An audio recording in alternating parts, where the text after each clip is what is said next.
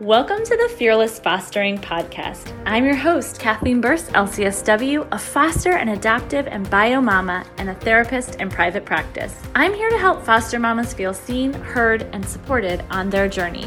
From quick, actionable steps to make your foster care journey easier to interviews with foster and adoptive mamas, the Fearless Fostering Podcast delivers education and encouragement weekly. So let's get started.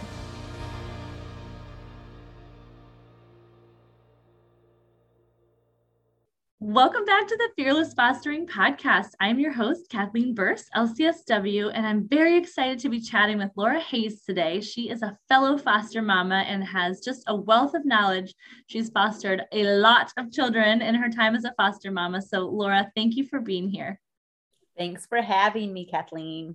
Absolutely. So, what is a little bit of like how you got started fostering and why did you start fostering? Sure. So, about three years ago is when I started fostering, but I knew I was going to do it. That was the plan. And I never had children of my own and I never been married, but I mother anyone in my vicinity. I'm a nurturer just by nature. And so I've been an educator and different things. And so my best friend had adopted through foster care, my sister had. So I'd been in the foster community and knew like I wanted to support that community very, very much. And so when I bought my house three years ago, I literally bought it with fostering in mind. In fact, there were many offers on this house. And so I wrote a letter that said, I want to foster, and I could picture kids playing in the driveway and in the fenced in backyard. And I was not the highest bid, but they gave me the house because of my letter. Oh my gosh, that's amazing. So, yeah. I love that. I've been doing it for three years, a year and a half, only respite. And now the last year and a half, I've been doing both permanent and respite. Okay, so let's talk about respite for a little bit because I think that's something that we really don't talk about a lot, but is such a big need. So, how did you get started with respite and why did you continue on with respite for a while? So, I started doing respite only, although I got fully licensed. Anytime I got a call for permanent placements, I just said no. And then when I got called for respite, I would say yes if it worked in my schedule. And so in the beginning, I'm single, I work full time. I couldn't fathom taking a permanent placement yet. And but I knew I could do respite because I can say yes and no. There's a start and end date, and I could look at my schedule. So I started doing respite. My first one was just a weekend. It was a Friday to Sunday, and it was one little baby. And they said, Can you do two weekends in a row? And I said yes. So I had it for two weekends. And then I got a call from a local for a local mom who had two boys who are um, at the time two and five.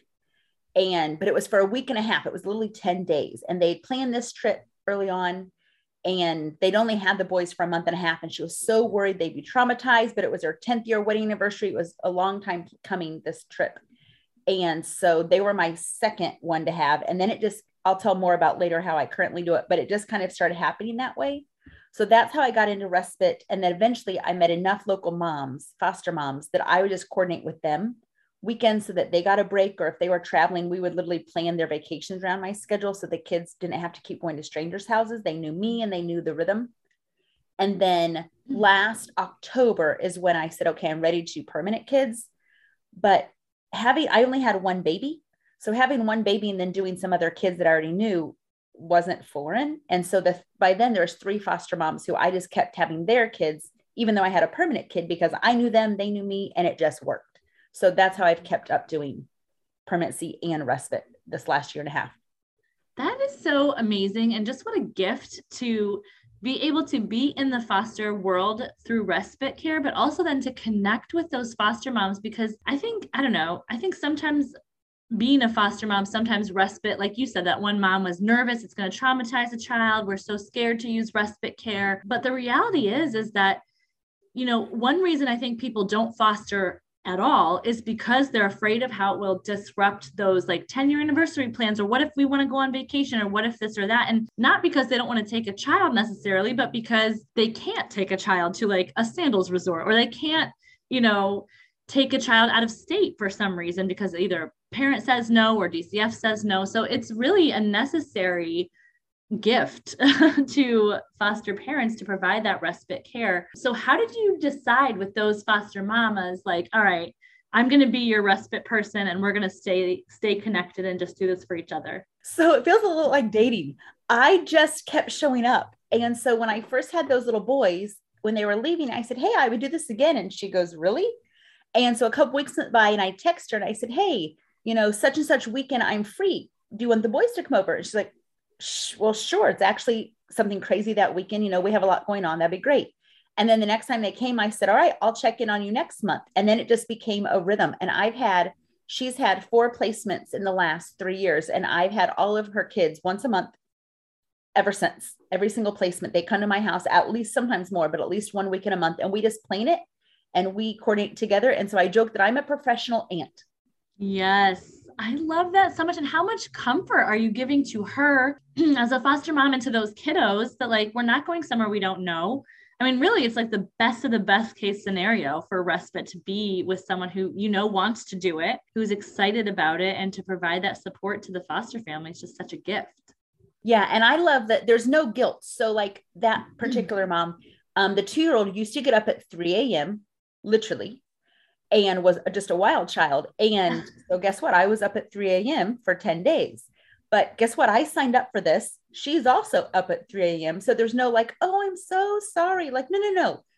We're supporting kids of trauma. Their brains are affected. They are emotionally insecure. There's so many things going on. And so the behaviors or whatever, you go with it. And I always think I'm supporting that mom by really hanging in there with this child mm-hmm. and being another voice into this kid's life. So, yeah, there's no guilt in this. That's such a beautiful perspective. And it's so it really just is it takes the whole child into the picture and really that's what we're supposed to be doing as foster parents whether we have a child for a few days or for you know ever we're really really that's what we want to be doing so i love that you're taking that initiative to just be so in it with with their whole situation that's amazing Hey, Foster Mama. I just wanted to make sure you heard about Fearless Fostering, my deeply connected group coaching program for foster mamas. Fearless Fostering is reopening for enrollment in January. The program includes a luxury retreat, a curated community of foster mom friends, and ongoing coaching with me. Applications are open now for everyone on the waitlist,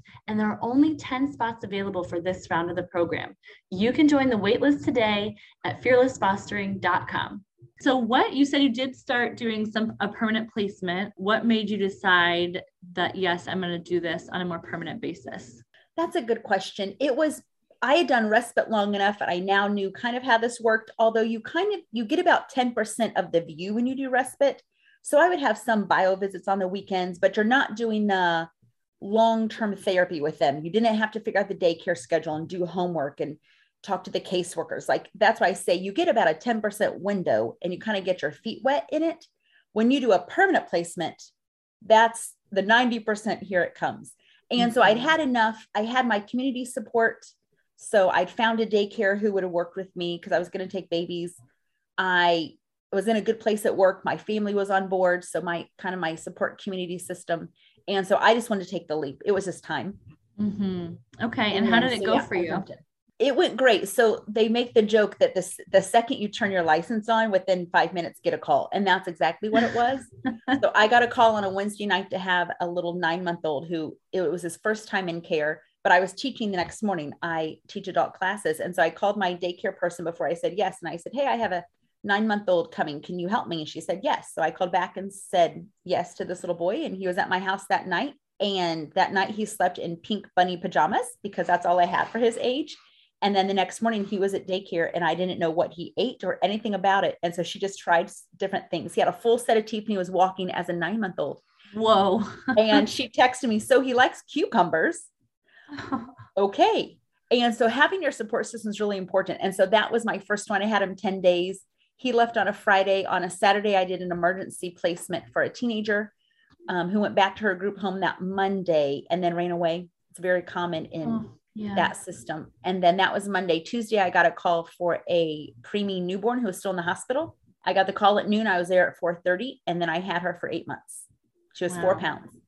Oh my goodness. Okay. And so did what had to change for you, if anything, when you did that mindset shift and that like actual shift from, okay, I'm actually doing a permanent member in my family right now for foreseeable future what changed for you mentally in your heart as you made that transition everything so you became a parent you're 24 7 responsible for this child and managing the logistics of in our world it's DCS. Um, it's it's a part-time job. The doctor's appointments, the therapies, the caseworkers, the hearings, all the behind the scenes logistics that you're doing differently from a biological child. But I became the mother of this child. And for the for the four pound baby, medically fragile during a mm-hmm. pandemic in the midst of you know all the chaos going around. And so it was a huge mental shift from um, even the attachment. So when they come on the weekends or for up to two weeks you attach them separately. I mean you know they have an end date they have expiration date and they're going back. So but with this one, oh no no no you completely attach. And so it was a whole it was a whole shift. And even just your scheduling you now have a newborn baby and you're still working. And so yeah it was a big shift. Yeah absolutely. And then as far as you had seen so many you know respite kiddos come and go and having you know this little babe in your care for so much longer how was it for you to be dealing with you know the case plan of like okay are you going to be reunified? Are you going to be with me? Like what was that like for you so right out the gate the case plan was they even called me to make sure i was pre-adoptive that i was open to that because of they'd already had this the the one i had had five siblings in the system already so there was a history behind the scenes and there was a history with the other siblings already trying to be adopted. And so that was right out the gate. And there were no biological visits the first month and a half. And then biological visits started happening with the biological mother at month two. And then those increased to being from one day a week to three. And then the world of those were up and down. Sometimes they were canceled, sometimes they happened. And then moving once again to a new plane where now there's a biological grandmother who wanted to have her. So the plan changed about four times in those eight months and wow. it was quite the roller coaster. Yeah. Oh, as it often is, definitely. So, how did you handle that roller coaster? So, I there was there's a lot of you just have to ride the roller coaster. And I had listened to a woman who had done foster care for about 25 years, and she said, number one, nothing's ever personal. Mm-hmm. So when it com- like a parent complains about you or something, they're working out their trauma, and you just happen to be in the way. And so I really had to dig into like my why of I'm doing this because I want to make a difference because no child ever signed up for this. I can stop fostering tomorrow. No kid can. They can't mm-hmm. get out of the mm-hmm. system, but I can at any moment. And so you do it for them and what's what's in their best interest. And dug into my community. I've seen a counselor. I would talk to other foster moms. I had a new foster mom call me recently and she said, all right, I'm, I'm going to get my first placement. Help me prepare for when they leave. I said, oh, no, no, you can't. I said, yeah. this is what you're going to do. I said, when they leave, you're going to call me and mm-hmm. I'm going to listen to you because I'll know what it's like and we're going to talk about it. And then you're going to call another foster mom and you're going to talk about it because we get this world. But mm-hmm. the idea of mm-hmm. preparing for it, you literally can't. Yeah. Um, but you're going to gr- walk through a grief process because it's a it's a death, probably a death of a relationship. You're never going to see this person again. Mm-hmm. And you were completely invested. And today I had to tell someone, they were like, I wish I could just move on from this and not attach. I said, Well, then that would make you a sociopath. Yeah, exactly like no you were supposed to attach and mm-hmm. we have these human emotions and it's really important for the child to also attach and to feel that love yeah. so you just walk through the grief process and you dig into your support systems and for whatever higher power you connect with you go to your higher power as well yeah, absolutely. I remember uh, a while back I heard Brene Brown speak, and she said that so many people, when you interview people who have gone through really hard stuff, like the loss of a child or you know anything like this, um, any loss really. She said, you ask the people, how how did you handle it? Like, were you able to prepare yourself for it? And they're like, absolutely not. Like, even if we knew it was coming, there's no preparing for it. And she calls right. it like dress rehearsing tragedy. Like, there's no dress rehearsing tragedy. It doesn't help anything. So be in the moment, be present, attach, attach fully. And then, like you said, exactly, you will do what is needed at the time when and if it, a time comes to grieve. Yeah. Yeah. And you support reunification. I mean, you send the mm-hmm. pictures, you write in the notebook, and you write in it, even when they're not writing back, when they only take the pictures out, but they won't answer your questions. Like, no, no, no. You keep doing it because it's best for the child. Exactly. And That's it's good for me to remember that I'm serving this biological mother for who knows how long, but you're serving them. That's what it's about. Exactly. That's exactly it. And that if you have that attitude when we go into it, be it respite or be it a longer term placement it's like that is the right attitude that's what we need to be always coming back to is a place of service that's mm-hmm. we're not doing foster care to like make ourselves feel good or like be awesome people. We're doing it because there is a need and we see it and we feel called to help this need. So, what would you say to someone who is like, I don't know if foster care is right for me. I'm not positive. I feel nervous about this, but respite maybe sounds like something I could maybe do. How, how would you encourage this person or what would you say to them? So, there's the phrase that nobody can do everything, but everybody can do something. And our foster world, it's in crisis mode. There's some states there's six times the amount of kids in the system than there are parents. Mm-hmm. So they're going they're going to homeless shelters or sleeping in the DCS office. And so the fact that to do respite, I know in Indiana you just have to have a background check. It'd be like if you took in your neighbor's kids because the neighbors their their sister go out of town and their childcare people got the virus or something and they couldn't watch them. You know the kids, you could take them in. You would for just a couple days, right? Or maybe a week and then they're going back. And so I would say if you're interested in foster care, get your feet wet, wet with respite. And we don't have enough respite people, people who are willing to say yes to a foster family. And so just so you know, respite for us, you can't depend on your social worker to find it for you. Like mm-hmm. in two years, I've not ever talked again to a social worker about respite.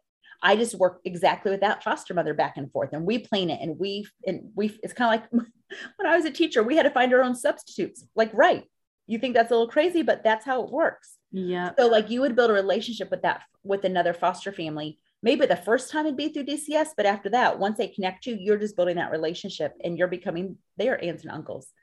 And so, I would say start out in the beginning. I did one weekend a month that lasted about three or four. And then I did every weekend. But in the beginning, I was like, I will do one weekend a month. And you just planned your life around it. So in December, I found two weekends I could do respite, two weekends I can't. So this month I've done respite for two, I'll do respite mm-hmm. for two weekends.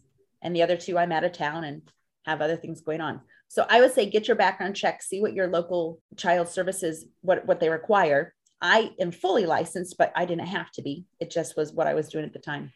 So do that. And then you'd start to meet some foster parents and then you you'll cap out quickly like if you get up to four foster families well that's how many weekends for you. Yeah so exactly. do the math. Yes. Okay and i love also you have to be proactive. And so like when the person they were like you want these kids back? I was like yeah let's talk about next month. Mm-hmm. like i had to be the one who had to be proactive. I went to one foster support night and i like passed out my cards. Because like how did you get into this how did i get into the system? You just had to build relationships and now i'm known for it but Mm-hmm. That's yeah. so amazing. I mean, really, it's so out there, truly, for someone to be like, Yeah, I'd love to take those kids back. I'd love to help you out with that again. Like, that's really something that every single foster mom that I talk to is like, we really don't have enough hands on deck for like weekend stuff or if we're going to a wedding or things like that. So it's either like one of us goes or one of us stays home. And it's like, okay, we can figure this out if we just collectively like had more even respite carers, you know, to do this stuff. So, and like you said, not just a one off person, even though that's great, but to also be able to say, hey, we also have a wedding in three more months from now. Could you, would you be willing to respite for us then as well? Yeah. Yeah. Yeah. But yeah, but just be proactive and keep letting them know, like, I'm open. In fact, here's my availability. Would this work for you? Like, keep pressing. And then you'll, they're, you got to take their guard down because mm-hmm. you're going to be weird to them, which is fun to be weird. but just know like hey i'm in i'm in so let's do it again let's plan it next month let's look at our calendars and then you just uh, we she literally planned her three vacations last year based on my availability. That's amazing. And just to have that security knowing like, okay, I have care, amazing care for my kiddos while I'm on vacation or whatever. That's amazing. And then you can still say yes to fostering. You don't have to be afraid of, oh, I can't because we have this trip coming up or I can't because this or that. It's like, okay, you can if you have the right support. So that's amazing. Well, and even the average foster parent quits after a year. Yep like for me, it took six months to get my license. So think about the financial and time and energy investment and the recruitment to get me to do it. And then to leave after a year, if this were a job, you have a terrible turnover rate. Like that's so awful. We would be, you know, doing a whole case study on that employer. And so, just what would it look to stay longer in the game? So, the last weekend mm-hmm. I had um, someone for respite, and when I took the child back, she's like, I'm so glad you had her. I was sick as a dog this weekend. Like, oh, yeah. great. Like, let's not have you. I've been, we've all been sick with kids. Like, let's, mm-hmm. let's make that an opportunity so that we don't have people burning out and not having those resources to stay in the game longer. And I think that is, you just hit the nail on the head with that because it's not just about what I can do for you this weekend. It's that ultimately we are changing the game of the system when we don't allow that burnout to creep in and when we allow people to be able to have more stamina as foster parents, because as you said, there's not enough. And so maybe this allows more people to get introduced to the idea of being a foster parent. Maybe it allows more foster parents who are already foster parenting to continue on. So there's really just nothing but good things that can come from kind of getting involved as respite foster parent. Yeah, awesome. For those who don't know, respite literally just means temporary break. And so you they come to you and then they but they go back. So just so you know, this means temporary break. Yeah, no, that's good. Absolutely. Well, Laura, this has been such an amazing conversation, and I'm so thankful for you. Can I tell you my top 10 things though to know? Oh, yes, top 10 okay. things. Okay, top 10 things to know about right. foster care. So, number one, in respite world, meet the child ahead of time. So, I've had 65 kids come. So, in the beginning, the foster mom would bring them to my house and we would like have a night of playing. And then when they left, I'd say, Hey, would you ever come back and play with me? And they'd say, Yeah. And then when it was time for them to come a couple weeks later, they could just tell, Hey, you're going to go to Miss Laura's house. And so now I have a couple who are far away, like 45 minutes. And so I'll FaceTime and I show them where they're going to sleep. I show them their the fridge that there's food here because kids can be food insecure. I show them their bikes because I have 10 bikes and a whole backyard. And so that's really worked. The only one time, once I didn't do that, we met halfway point in a Walmart parking lot. The child thought I was kidnapping her. She's running around the parking lot. She had on a hat, a knit hat. The entire weekend she was with me, she never took it off. She was so scared. and never again. I will, in, in fact, if someone calls me for respite and I can't meet them or do a FaceTime, then I won't have them. It's not worth it to the child. Mm-hmm. So always meet them ahead of time and ask the parents ahead of time about their rules. So, like, what time do they go to bed? When do they get snacks? Because they'll come to you and say, Well, my bedtime's not. Figure that ahead of time. Like, don't play that game. I don't allow electronics because if they were permanent, we would have a rhythm for it but a kid mm-hmm. who's coming I don't know their rhythm. I don't know who they're talking to. If they t- if they're allowed to talk to so and so, that's so much on me that I don't know. So mm-hmm. it's just been standard. I don't allow phones or electronics, and no kid will die for that for the weekend. if they say, "Oh, but I have a bio parent call," great. I have a phone. Yeah, I've had I've had to have um, jails call me, or one time they had a burner phone from the jail to call, and so I just held on to it till it was the appointed time, and then I had to be on the phone with them as well as their adult. But I just do that. It just makes life so much easier. So you don't have to fight for the weekend when they're just there for a little while. Oh um, don't make food a fight. It's not worth it. I highly value vegetables at every meal, but when you're there for the weekend, that is not the time to change their nutrition. Whatever they said their favorite food was, that's what you're going with. Mm-hmm. I have a box of stuffed animals and a box of blankets. So when they come and I give them a tour, they get to pick out what they want to sleep with because every kid has different tactile needs. And they n- might not necessarily want to hug you, because you may not represent something safe. So let them pick out their own stuffed animal. And then they instantly get to put it on their bed. They pick out their blanket and their stuffed animal. And I literally just collect different types of blankets from Goodwill. They all have different textures. And it's shocking to me what some kids choose. Like some kids don't want the fluffy blanket, they want just a sheet. Fine. Give them as many choices as possible and say their name as much as possible because kids who are literally have no belongings to themselves, they can own their name. So mm-hmm. say their name and give them lots of two choices that are acceptable. Do you want water or milk? Do you want to walk to the table or do you want to hop on one foot? Like, don't get in the power struggle. Just keep giving them two choices that are acceptable. Mm-hmm. The, the how you want to go somewhere. I had one kid who didn't want to get out of the car, and I said, "Great, you can get on my back, and we can do a back uh, a piggyback ride, or you can jump out like Buzz Lightyear, who could almost fly." and he looked at me, and that distracted him enough that he just jumped out like Buzz Lightyear. Like get out of the power struggle game and give them two choices that are possible. I have a wall of all their pictures. So when they come back, they go and find their picture on their wall, or they've been here at the same time as someone else. So this weekend I had five toddlers who had been here before and they kept going and taking their pictures off my wall and walking around. Cause one is when he was a baby and now he's two and a half and he's like, baby. And he said his name, baby, baby. And so, but they see like I'm a part of this and I belong here because my picture's up. Mm. And then if they're here for a week or longer, I take pictures and put them in a album, a little pocket album, because that's one thing our kids don't have is they don't have pictures of their youth of growing up. Yeah. And so we have you know how many pictures on our phones but they don't have that and they don't uh, electronics don't travel with them. They have to have the paper copy. So if they're there for a while like take pictures of them having their experiences and send them with them so then they have some pictures of their youth of their growing up times. So those are my big those are my big ideas. I love them. They're so good and just good reminders in general for parents. I think those are amazing but especially like you said for the respite for the like short term let's not do power struggles. Let's like do the right thing by the kiddos and just make them as comfortable as possible. Love it. Yeah. Well, thank you yeah. so much, Laura, for sharing your, your wealth of information with us and just your heart for respite foster care um, and just foster care in general. My absolute pleasure. I love to talk about this.